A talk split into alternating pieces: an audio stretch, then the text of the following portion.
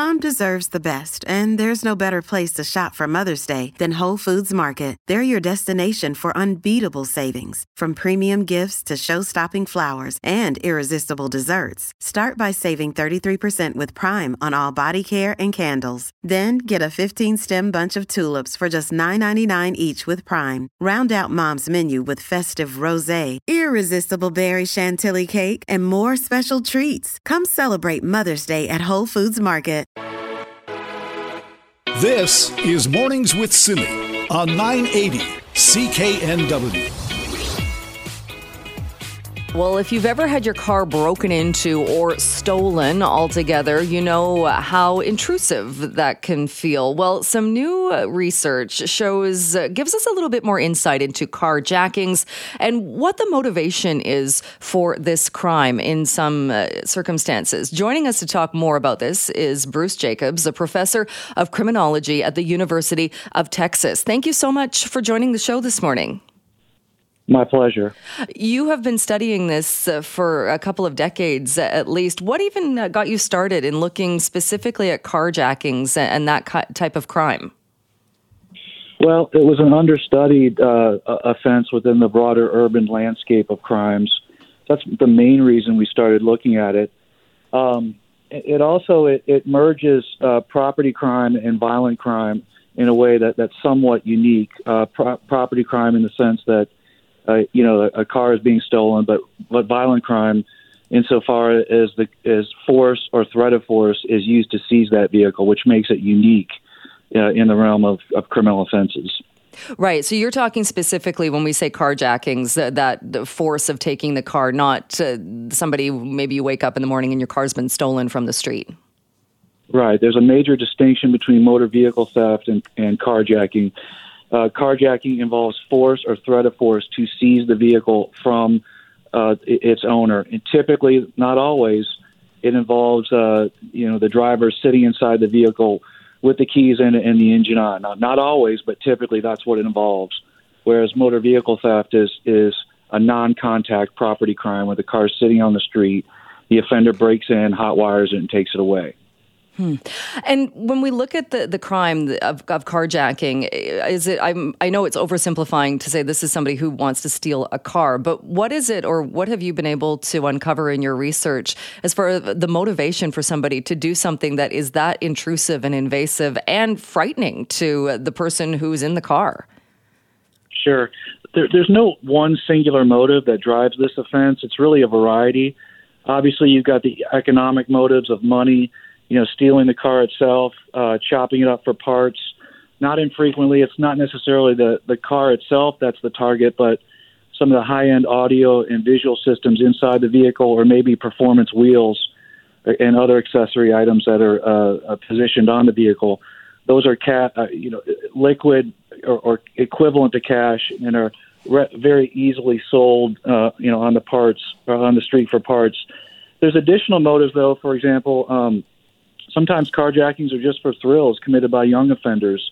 Sometimes uh, carjackings are committed as a method to uh, you know escape from some sort of some sort of ongoing emergency.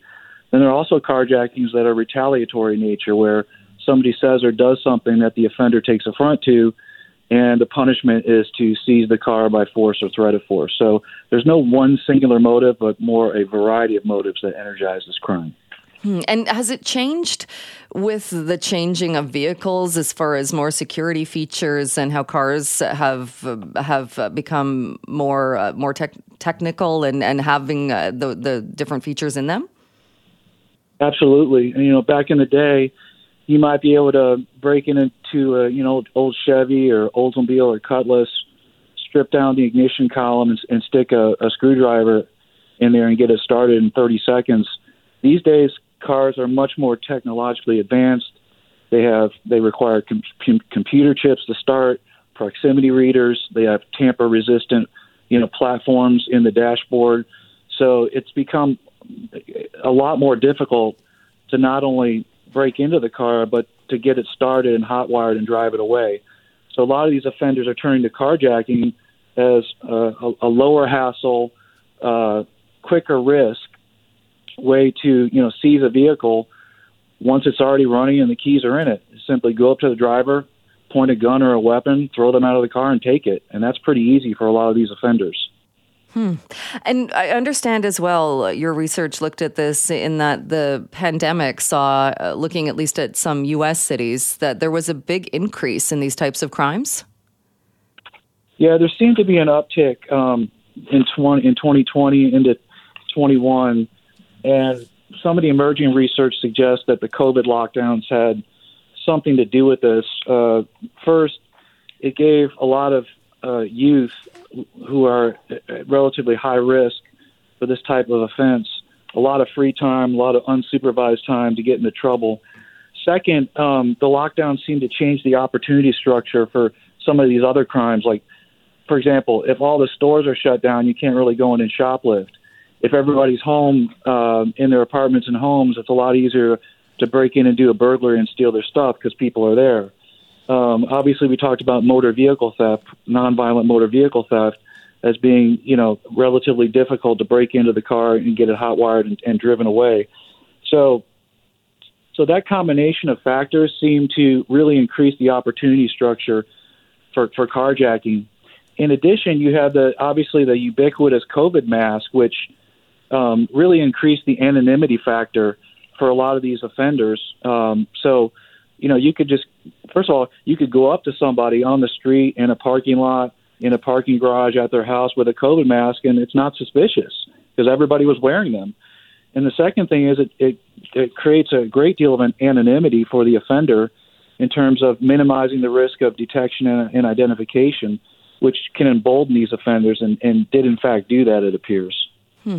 And when we talk about carjackings as well, do you think do we as the public have a clear picture on on how prevalent this crime is and what this crime really looks like or are we kind of skewed with we hear about the more violent ones or even what we see in movies or on TV?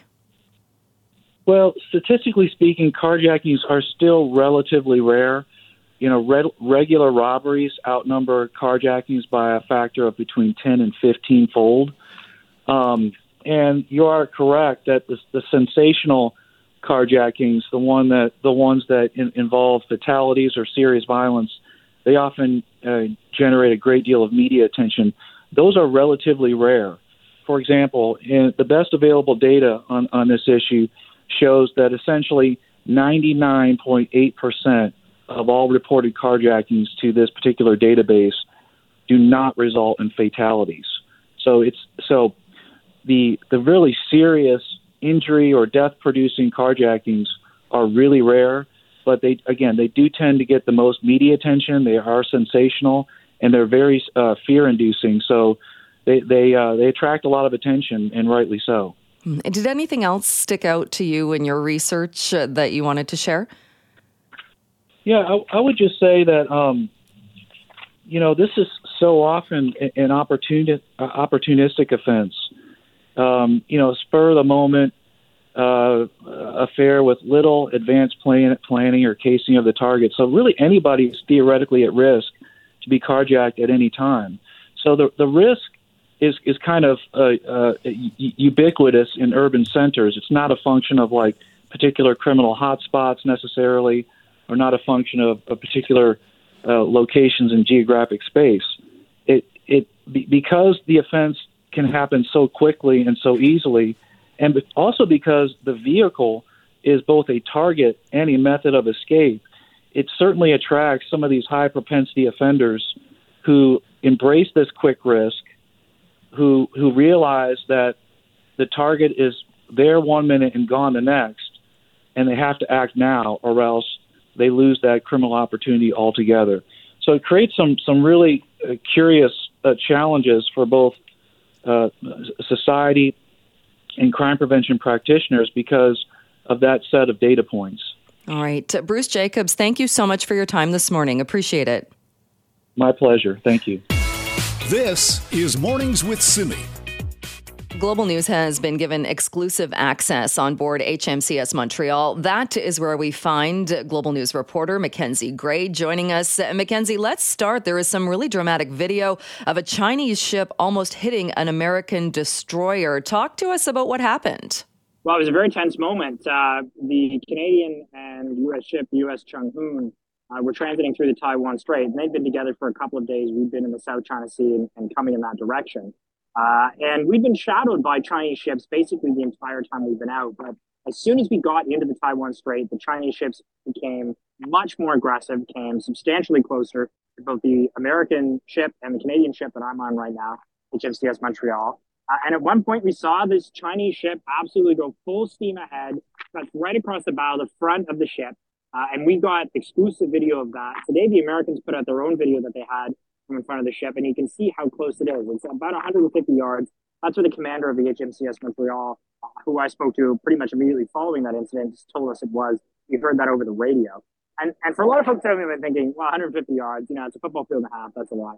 Commander of the Montreal says, look, these are big warships going extremely fast. These are hard to stop in the high seas. That is way too close, and a collision nearly could have happened in that situation. So it was very dramatic to see that happen, and we've seen a lot of fallout subsequently from the video that we've got and from what the Chinese did in that situation.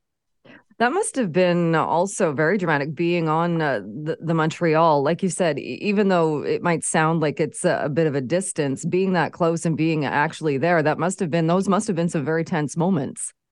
Yeah, we we weren't uh, that close to it. We were a little, we were further away. And, and for anyone who's seen the footage that we've had, uh, you know, we really couldn't tell uh, how close it was or if there was actually a collision. It was that uh, intense in that moment in time. And the commander of the ship, the, the Montreal, basically the exact same view as us. He could hear over the radio, but he spoke after with us about how the Chinese, one of the Chinese ships, basically did the same starting maneuver going towards the Montreal, and they radioed over to him.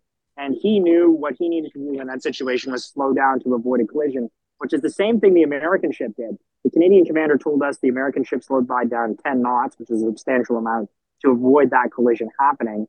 Uh, which was very, very dramatic. I had interviewed the commander uh, of the Montreal here in advance of us going in for some stories that we were doing for Global National. And he basically said, look, I don't think this is, is going to be uh, a lot going on. I think it's going to be anticlimactic and there's not going to be a lot that happens. The Chinese will follow us, that there won't be anything big uh, that'll happen. But uh, he admitted to us after that he was wrong and a substantial uh, international incident took place. This idea too of, of, the provocation, and that certainly it was not an accident. This was very much an intentional move. Yeah, the, the Canadian commander said that to us in the interview we had with him, saying that look, the, the Chinese Navy and the Chinese military is very structured. The idea that there is going to be some general that goes rogue and cuts in front of this American ship without this moving up the chain uh, is not is very unlikely.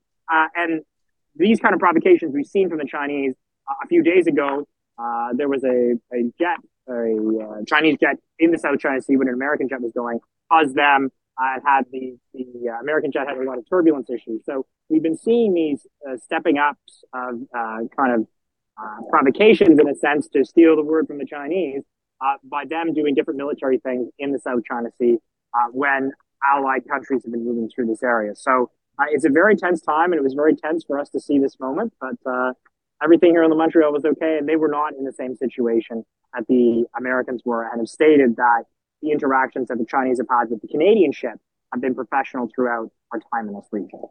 Hmm, and what has it been like? Uh, I mean, you've uh, highlighted a couple of pretty dramatic uh, scenes uh, and what you've witnessed there, but uh, for your 11 days so far on HMCS Montreal, uh, what have been some of the other standout moments for you?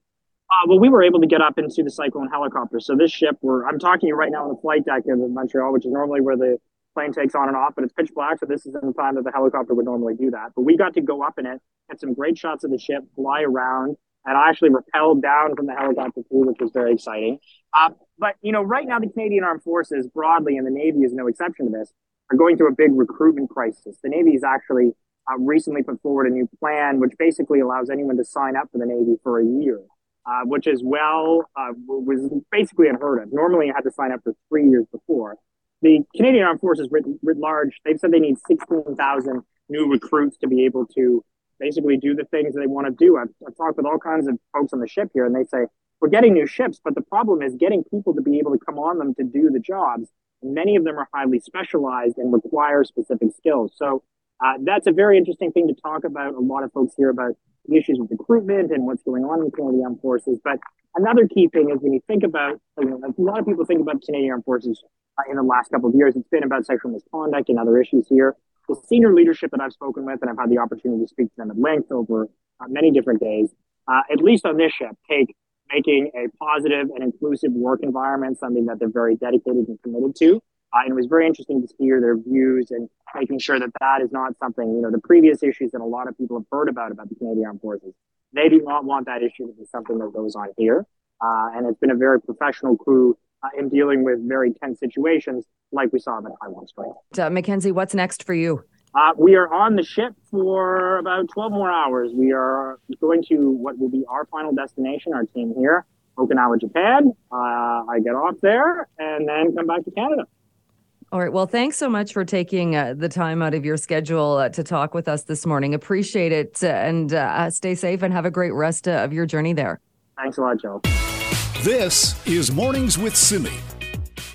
Well, a warning uh, this story does include some details uh, that will be disturbing. We are talking about serial rapist and murderer Paul Bernardo, and what we learned over the weekend that the lawyer for the families of two of Paul Bernardo's victims say they were given no warning and they still have been given no explanation about why he has been transferred to a medium security prison that is from a maximum security facility. Well, joining us now to talk more about this is Rob Gordon, who's a professor of criminology at Simon Fraser University. Rob, thank you so much for joining the show today.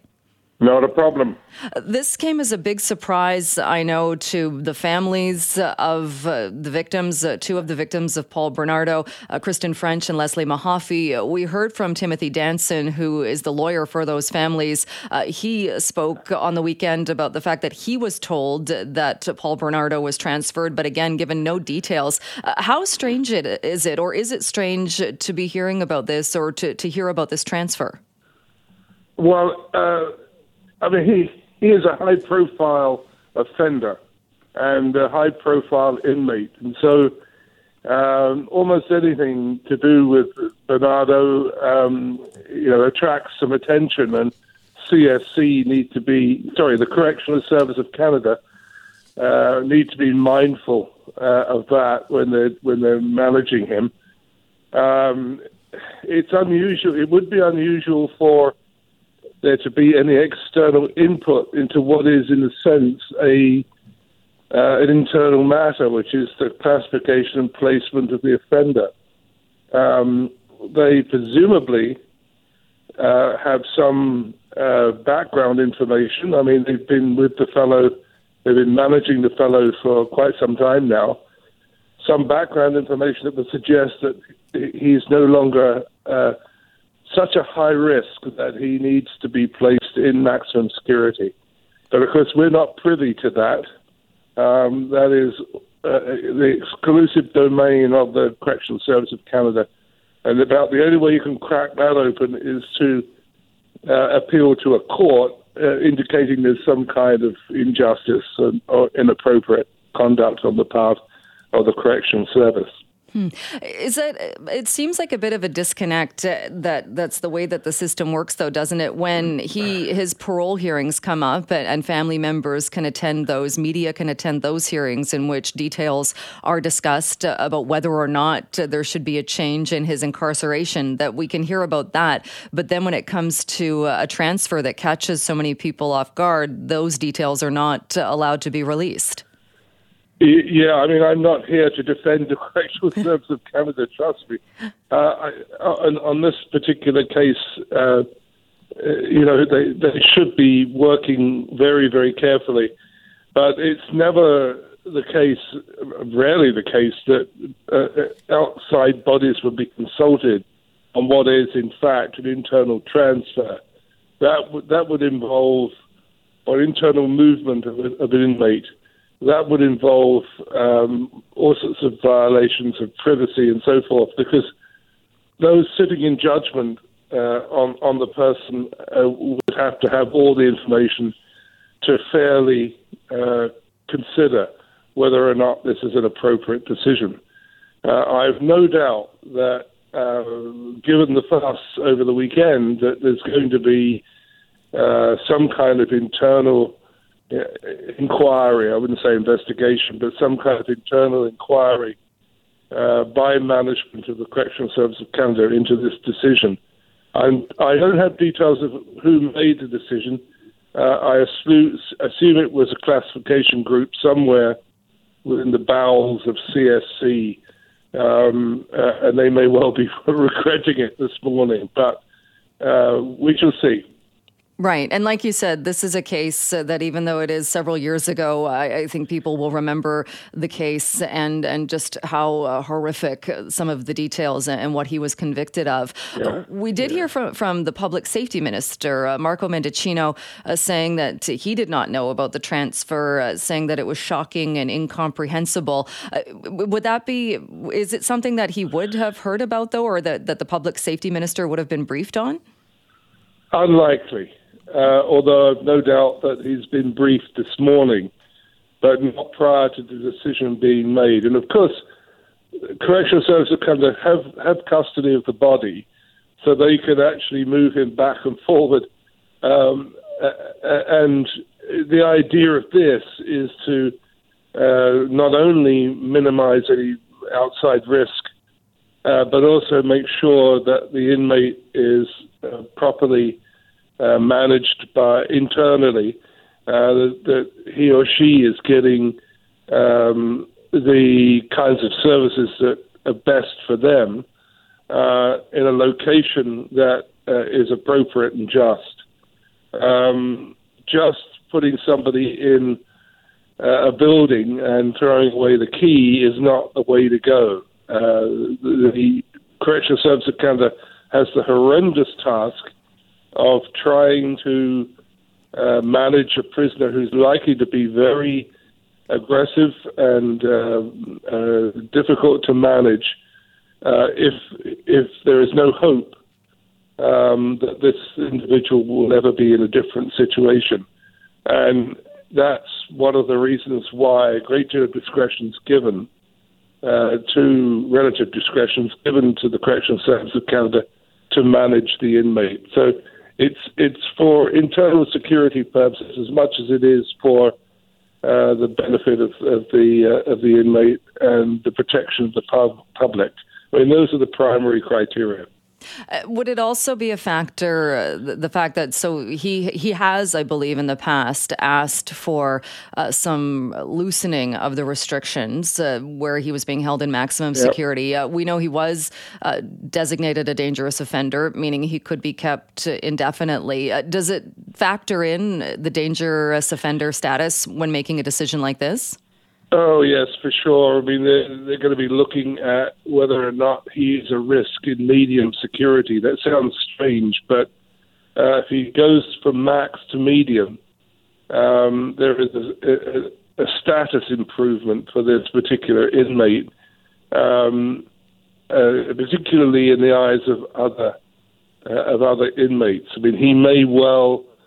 Um, he, he may well gain, gain some, I wouldn't say prestige is not the word, but uh, he will certainly gain some status by being moved out of max and going to medium. I mean, the difference is slender um, in many instances. Many instances, it's a slender difference. It's not.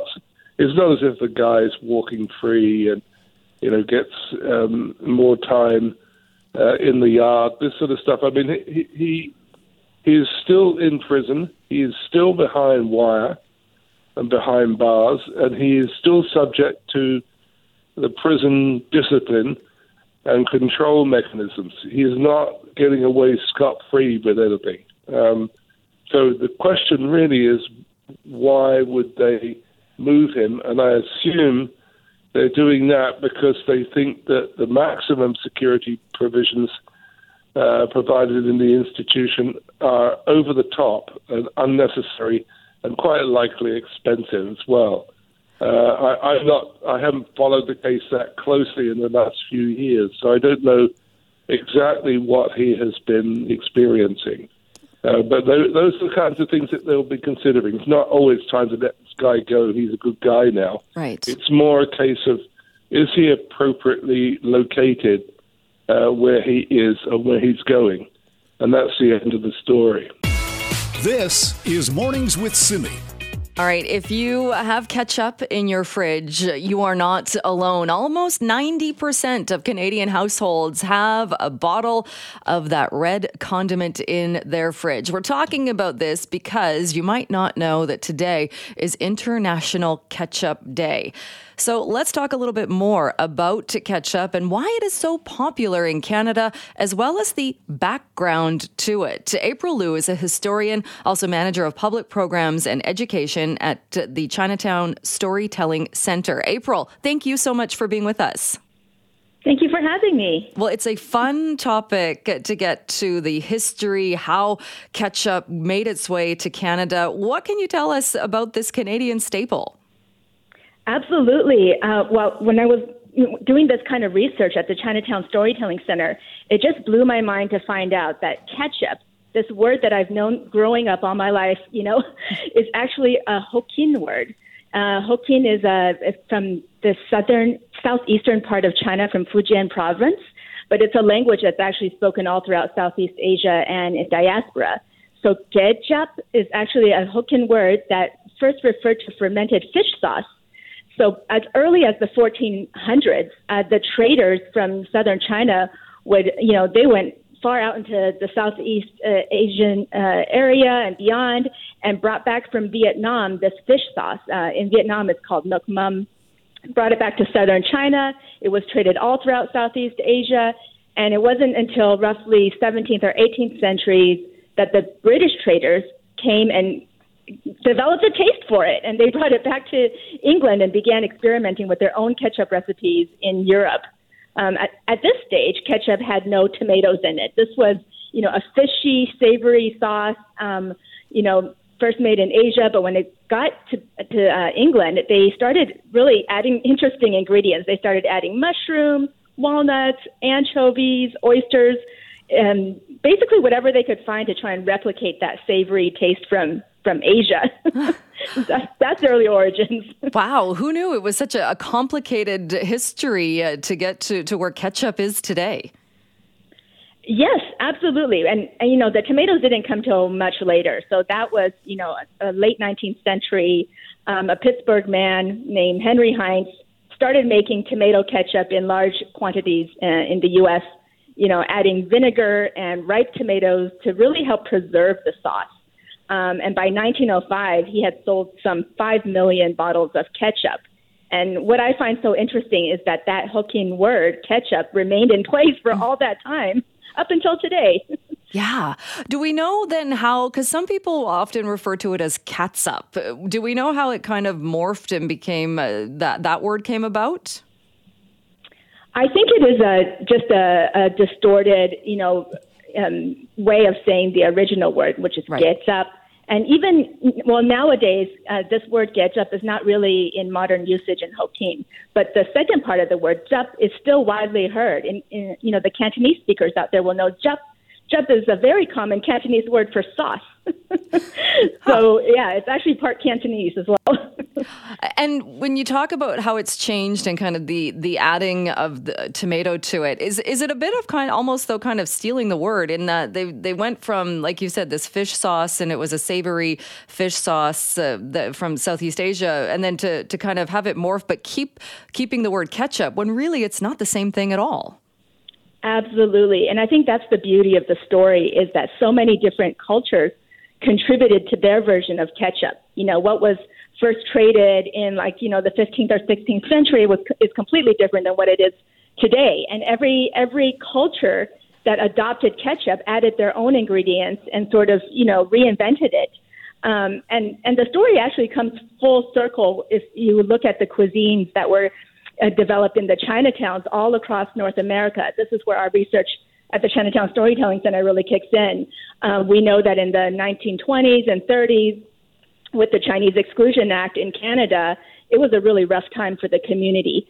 So the Cantonese dishes that the chefs were cooking, they needed to, they were under a lot of pressure to, to adapt it to the North American palate so they could attract more customers and sort of introduce people to, you know, Chinese heritage, Chinese cooking. And so ketchup, enter ketchup. you know, they would start adding ketchup to make uh, sauces like sweet and sour pork, you know, the sweet and sour pork sauce that was uh, really a kind of a fusion dish in Chinatown was a way to sweeten the, the Cantonese sauces for the North American palate. So ketchup became really useful again. that's that's actually used in a lot of sweet and sour sauces that came out of Chinatown in the early days, and and even they put ketchup in chop suey, which is another you know sort of fusion dish uh, that came out of the Chinatowns in, in the early 20th century. Did it get the sugar added to it then, kind of as it changed from that original fish sauce? Because, uh, like you're saying, it was added to, to get that sweetness and the sweet and sour and to, to add that flavoring. But anybody will know if you look at the ingredient list on the side of a bottle of ketchup today, sugar is pretty high up there uh, on the list of ingredients. Did that kind of come as it changed? That's my understanding. My understanding is that it, it got sweeter and sweeter after it came to North America.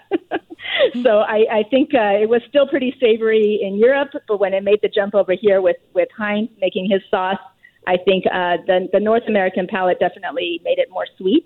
Um, and and in the the you know Chinese fusion, the Chinatown cuisine definitely it was used uh, to sweeten the, the the Chinese dishes. Would it uh, would it be a kind of though? Would it be odd using it to sweeten the dish? But if you took, say, a, a an authentic uh, a Chinatown a, a, meal and just doused ketchup on it, my guess is that would be kind of offensive, wouldn't it, to the chef? Oh yeah, I think so. I mean, although I, you know, my parents are Chinese immigrants, and I grew up on this side of the ocean, and we just loved adding ketchup to everything Chinese. I mean, I remember growing up watching Saturday morning cartoons with uh, shrimp chips and just dipping my shrimp chips in a, a giant bowl of ketchup.